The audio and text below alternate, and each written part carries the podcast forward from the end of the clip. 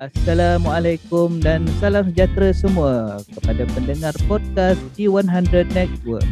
Saya moderator anda, Haji Zack bersama rakan saya, Encik Fakrul. Ya, saya Fakrul. Hari ini kita bersama dengan satu orang guest uh, yang dibawakan khas dari mana? Daripada Penang ke? Cik Zizi. Ya, apa yang saya tahu beliau berasal dari Penang dan biasanya kalau uh, orang cakap Penang ni lebih-lebih lagi pula guest kita ni bukanlah seperti guest-guest sebelum ini ya.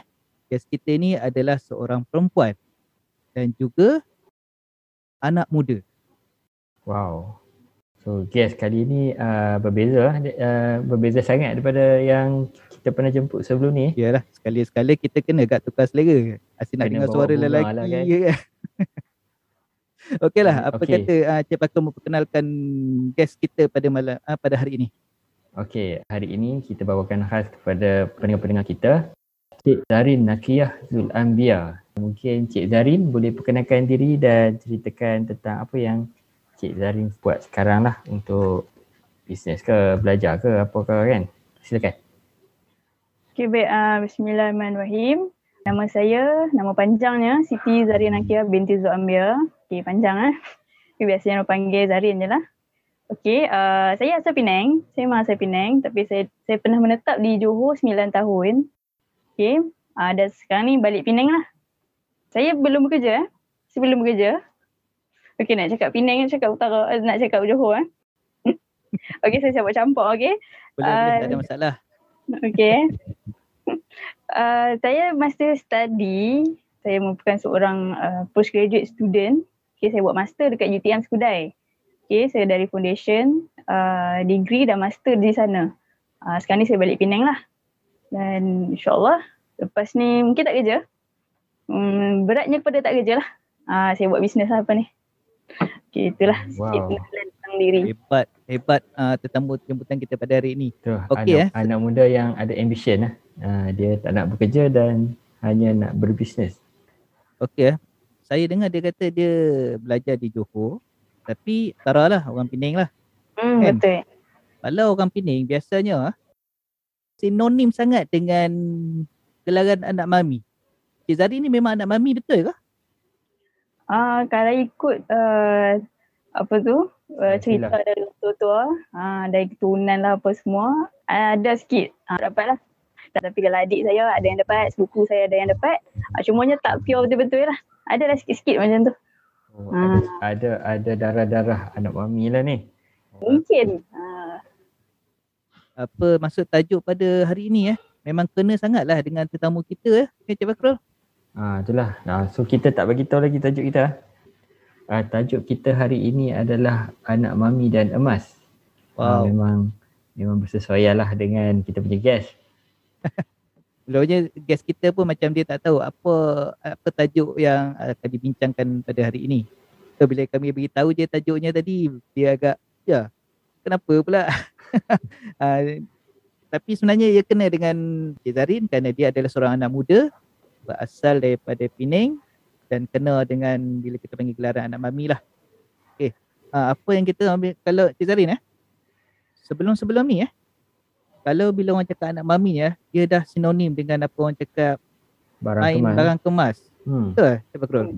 Itulah video apa movie-movie sebelum ni pun kalau cakap anak mami dia akan tunjuk barang kemas banyak ah sampai ke siku ah. So macam mana Cik Cik Zarin pun memang uh, secara fizikalnya memang suka simpan barang kemas sampai ke siku kan macam mana? Okay baik uh, terima kasih kepada host dan juga moderator. Eh. Okay uh, memang betul sinonimnya kalau orang sebut je buang kemas sebut anak mami tu memang ada kaitan lah antara dua tu. Sebab cerita dulu apa cerita mami jarum lah cerita apa tu semua saya katam lah tu ada beberapa movie tu. Okay memang nampak pakai sampai siku sampai ah, tak tahu lah sampai ke bahu kalau ada lah tapi saya tak pernah nampak lah. Saya tak pernah nampak. Ah sebabnya saya ni duduk sebelah mainland duduk sebelah seberang perai ah, saya tak duduk belah Penang sana Okay, sadar mungkin betul-betul lah anak mami yang pure saya kata tu. Sebab saya bukan yang asli. Okay. Uh, jadi yang sonoknya ada orang kata saya nak tak asli pula ni.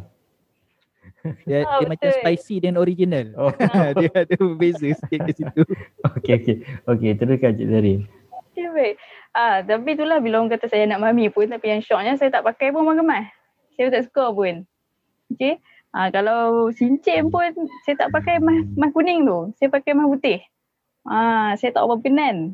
Ah, tapi kalau adik saya sepupu lah, mak, mak, mak menakan apa semua, ah, yang tu memang pakai lah. Ah, dia pun memang suka pakai lah. Tapi tak ada lah, tak, tak, pernah jumpa lagi lah sampai siku. Ah, ada lah gelang sikit, cincin sikit, ah, rantai, subang, gelang kaki tu memang semua ada lah. Tu memang pakai lah. Saya kecil-kecil dulu pun pakai. Ah, macam tu. Okay, okay. So lebih kepada preference uh, masing-masing lah eh. bukan bukan orang kata apa uh, orang kata apa perkataannya alamak tak ingat lah. Apa tu Cik Fakrul? Ah uh, itulah dia tak terlintas pula perkataan tu. Aduh. Tak apa biasanya kita punya tetamu eh tetamu jemputan kita semua lelaki.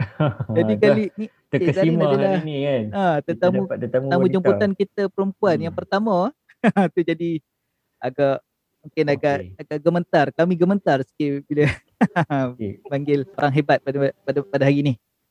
Tadi Cik Zarin cakap uh, Cik Zarin uh, memakai uh, emas putih ya atas pilihan lah kan bukan kata atas sebab-sebab yang tertentu spesifik apa-apa kan.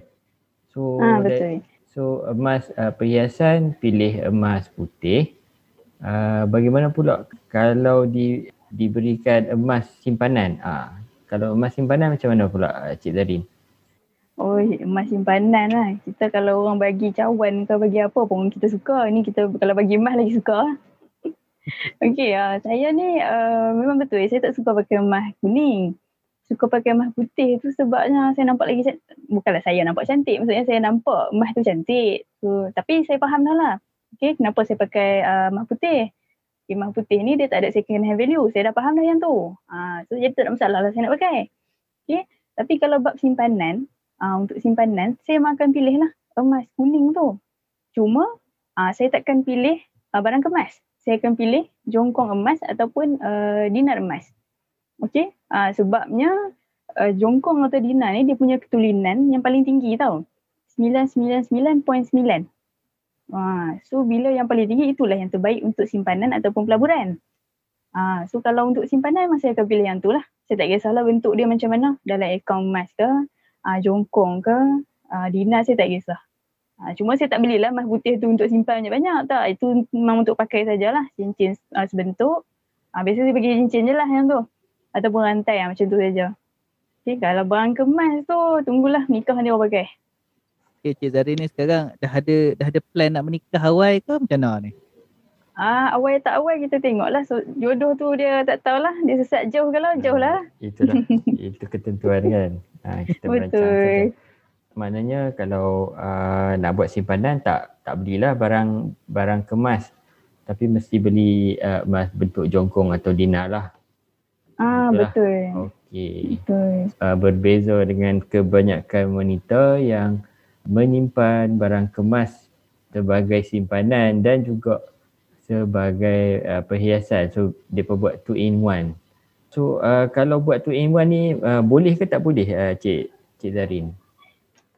Okey, uh, sebenarnya untung tau uh, pada semua wanita yang buat barang kemas ni sebagai simpanan dan juga perhiasan. Sebab saya ni, saya memang tak suka pakai. Jadi dulu saya simpan duit. Okey, saya tak beli emas tapi saya simpan duit. Dia simpan duit ni kita tahu lah kan kadar inflasi dia kurang-kurang 3 atau 4 persen. Itu inflasi kerajaan. Kita tak tengok lagi inflasi diri kita. Ha, berpuluh-puluh persen. Sebabnya nak kata kita selalu upgrade kita punya lifestyle. Duit banyak, lagi banyak kita keluar kan. Uh, jadi kat situlah saya rugi satu. Tapi pada saya, uh, walaupun wanita-wanita ni mungkin tak terdedah macam orang lelaki, tentang dinar dan juga gold bar tapi mereka beli barang kemas untuk dijadikan uh, perhiasan dalam masa yang sama boleh dijadikan peleburan uh, ataupun simpanan jaga masa panjang. Sebabnya katakanlah tiba-tibalah anak mungkin nak masuk universiti kan? Jadi perlukan belanja hangus. Uh, mungkin duit simpanan mungkin tak cukup sebagainya ataupun nak perlukan duit yang cepat. Okey? Uh, boleh gadaikan barang kemas tersebut.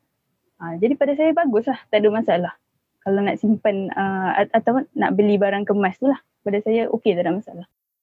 Biasanya anak-anak muda sekarang ni memang dia akan suka pakai jenis yang white gold white gold kan? Ah, ada macam memang trend ke macam mana? Uh, uh, anak muda eh, dia kalau yang saya tengok lah, yang saya tengok, dia memang suka tau orang perempuan ni dia suka uh, apa tu? Reka bentuk terbaru. Ah, uh, design terbaru. Ah, uh, peluk dakap ke biskut kering ke apa dia akan beli, dia suka benda tu. Uh, kalau kalau yang emas putih ni uh, mungkin trend, mungkin juga trend. Tapi uh, kalau ikut etnik kan, kalau ikut etnik ikut bangsa biasanya orang Melayu memang suka barang apa? Mas mas kuning lah mas kuning. Okey tapi kalau macam etnik mungkin uh, orang Cina kan orang Cina suka uh, mas putih kebanyakannya uh, saya tak pastilah macam mana kalau orang Melayu tu boleh suka warna yang mas putih saya tak pastilah macam mana mungkin dia mungkin mereka pun rasa uh, mas putih tu cantik macam mana saya tengok uh, saya tak pastilah yang tu sebab hmm. ikut preference masing-masing uh. Eh, kalau Cik Zarin pun kurang pasti dengan kenapa uh, orang menyimpan uh, ataupun memakai emas emas putih, emas uh, rose, emas apa apa lagi warna yang ada? Uh, macam warna ada lah ni. Macam warna kan. Kami yang dua orang lelaki-lelaki ni lagi tak erti langsung lah kalau bab-bab barang kemas ni. Itu adalah Cik Zarin cakap daripada persepsi anak muda eh. Uh, mungkin yang Cik Zarin pun tak berapa, apa bukan jenis yang minat memakai barang kemas uh, hanya suka pakai jenis satu dua urat uh, panggil satu dua urat lah uh, kat tangan kat dekat apa cincin je kan tapi waktu uh, sepanjang Cik Zari membesar adakah Cik Zari melihat eh? Melihat keluarga tu biasa pakai jenis emas-emas yang banyak macam tu? Ataupun mereka ada simpanan emas tu memang mereka simpan sendiri? Main jenis beli bahan kemas ya Okey, baik. Macam saya cakap tadi, uh, saya pun memang membesar memang pakai barang kemas. Uh, saya ada rantai kan, mak ayah saya belikan rantai, uh, gelang ada, uh, cincin tak adalah sebab kecil lagi kan, uh, gelang kaki. Uh, jadi memang membesar dengan barang kemas lah sebenarnya. Uh, memang mak ayah paksa, kita bukan kata paksa maksudnya dah pakai kan, kita pakailah macam tu. So adik-adik saya pun macam tu, sepupu saya pun macam tu. Ha, memang orang tua-tua ni memang dia akan pesan macam tu lah. Ha, ada duit beli emas. Ha, itu harta hang dia kata. Ada duit beli, ada duit beli emas simpan dia kata. Itu duit. Ha, kita tak faham lagi lah. Saya, saya pun tak faham lah kan. Benda macam tu bila dah besar ni baru faham. Ha, cumanya saya tak minat barang emas. Saya, saya lebih minat uh, kepada uh, gold bar ataupun uh, dina lah macam tu. Ha, Okay, uh, macam mana Cik Zarin boleh boleh kenal dan jatuh cinta ataupun minat dengan Gulba Dina ni? Boleh hmm. share sikit. Ha, tapi oh, pun okay, nak tahu baik. juga. Oh, okay, okay, okay. boleh, boleh. Okay, dia cerita dia simple aja. Simple. Uh, saya ni memang suka simpan duit. Uh, bila simpan, tapi nanti akan korek balik lah. Uh, dia korek bukan sikit-sikit. Dia akan korek seribu, dua ribu uh, macam tu. Terus beli benda besar. Okay, lepas tu fikirlah. Oh sampai bila kan nak macam ni? Okay, simpan habis, simpan habis. Uh, lepas tu saya study lah. Saya study dekat mana saya nak simpan duit ni supaya tak dapat korek. Okay, lepas tu saya tengok, masa tu saya student lagi lah. Okay, baru umur berapa kan? 20 lebih sikit tak ingat lah. 23, 24 macam tu lah. Okay, saya study, saya tengok uh, tabur haji. Okay, saya tak kisah pun dia punya dividen ke hibah ke apa, saya tak kisah yang tu. Saya nak simpan duit saya tu supaya susah nak keluarkan. Tapi, Ah, gatal juga tangan ni. Pergi link kan dengan ah, Maybank to you lah, CMB klik semua tu kan. Tetap juga keluarkan. Jadi nak cari satu benda ni. Apa benda yang boleh buat kan? Saya punya duit ni duduk diam-diam. Ah, tak tak keluar-keluar dah. Okay. Lepas tu saya bacalah satu buku kewangan. Ah, tajuknya The Richest Man in Babylon. Itu buku kewangan pertama saya baca. Ah, dia ada lima peraturan uh, emas disebut masa tu. Okay, tapi bila saya nampak perkataan emas tu, cakap ada something tau dengan emas ni. Okay, lepas saya pun study lah pasal emas. Okay, dan lepas tu saya nampak satu posting kenaan dengan uh, kos haji turun 80% dengan simpan emas. Saya cakap, wah dahsyat emas ni sampai macam tu sekali uh, emas ni punya manfaat. Okay, dia bukan kita beli harga rendah lepas tu jual harga tinggi. Okay, saya bukan jadi trader emas lah maksudnya nak jadi penyimpan emas. Okay, uh, start pada tu lah saya simpan uh, emas. Okay, melalui akaun emas. Okay, masa tu uh, simpan RM100 aja, RM100. RM100 tu bersamaan dengan 0.5 gram lagi masa tu. Uh, saya mula dengan 1 gram RM188. Okay. Uh, sejak tu lah, sejak tu. Uh, saya kaji ilmu emas, saya baca buku uh, Tuan Muhammad Zulkifli Syafi'i, petajuk Wang Emas. Uh, lepas tu dan buku-buku emas yang lain lah. Uh, dan Alhamdulillah sampai sekarang masih simpan emas. Ya. Saya mul- uh, saya baru lagi ya simpan emas dalam 3 tahun. Uh, belum, belum, belum lama lagi. Tapi konsisten lah simpan emas tu. InsyaAllah. Okey, uh, Cik Zarin eh. Waktu permulaan tadi, waktu, uh, Cik Zarin berperkenalkan diri, Cik Zarin ada bagi tahu. Cik Zarin tak bekerja lagi, uh, dan sekarang apa berminat untuk bisnes emas kan? Mm-mm, betul. sebab kerana dalam tiga tahun Cik Zarin menyimpan emas tu dan juga menjadi orang cakap menjadi seorang ejen emas lah. Cik Zarin memang tak ada niat ke memang nak sambung kerja dengan tempat lain ke apa kan biasa orang muda macam Cik Zarin ni habis belajar kan, memang dia akan cari kerja tu. Memang betul memang tak ada, tak ada rasa nak cari kerja lain ke apa. Selain bisnes emas saja. Okey, baik. Uh, sebenarnya memang semua orang pun akan fikir macam tu. Uh, saya dari degree, habis degree tu pun saya fikir nak nak nak, nak cari kerja dah. eh. Sebab dengan kerja je lah kita akan dapat duit. Betul? Sebab saya fikir macam tu. Belajar lagi tinggi, lagi banyak gaji. Ha, yang tu yang saya fikir dulu. Okay? Lepas tu, sambil saya study tu, saya buat master. Eh. Saya belajar master. Uh, time tu saya jumpa emas ni lah. Lepas tu saya lompat kepada bisnes emas.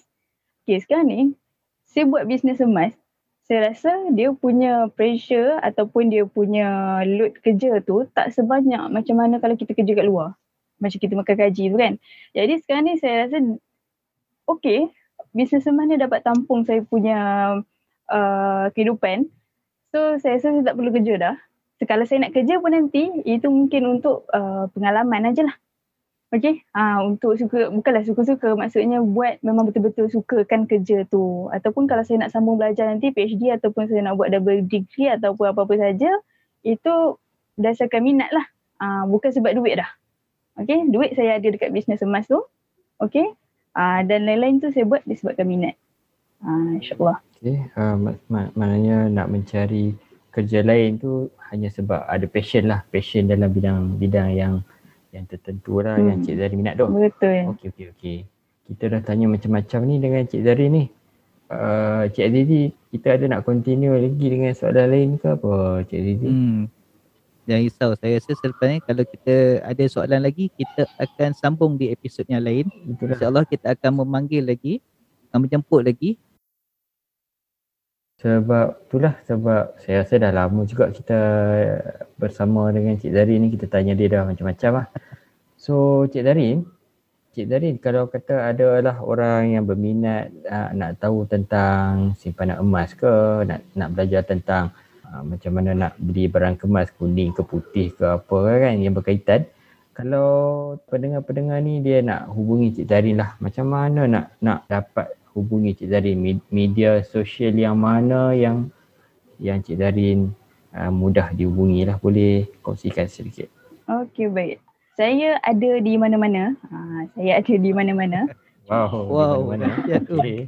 Okay, ada di mana-mana. InsyaAllah di Facebook ada, di Instagram, di Twitter, di TikTok, uh, di blog. Senang je. Type je nama saya, Zarin Nakiah. Okay, uh, saya percaya pada pendengar nanti akan na- nampak eh, saya punya nama tu, Zarin Nakiah sebab dalam dunia ni saya seorang je nama macam tu. So kalau cari tu insyaAllah jumpalah saya di mana-mana media sosial tu. Yang paling senang di WhatsApp lah. Uh, di 013 524 5899. Alright, dapat dengan nombor telefon sekali. Bagi pendengar-pendengar yang ingin mencari Cik Zari Nakiah kita, boleh Google Zari Nakiah, Z A R E E N N A Q I Y A H, Zarin Nakiah. Rancangan J100 Podcast kita pun dah sampai ke penghujungnya. Terima kasih Cik Zarin kerana sudi bersama kami. Ya, sama. Terima kasih juga menjemput saya pada hari ini. Kepada pendengar-pendengar, pastikan anda bersama kami dalam J100 Network Podcast di episod yang akan datang pada setiap Isnin, Rabu dan Kamis. Okey. Cik Fakrul, biasa Isnin, Rabu dan Jumaat. Uh, sorry, sorry. ah, Isnin. pada hari Isnin, Rabu dan Jumaat. InsyaAllah Kita berjumpa lagi di episod akan datang bersama kami di 100 Network Podcast. Assalamualaikum. 嗯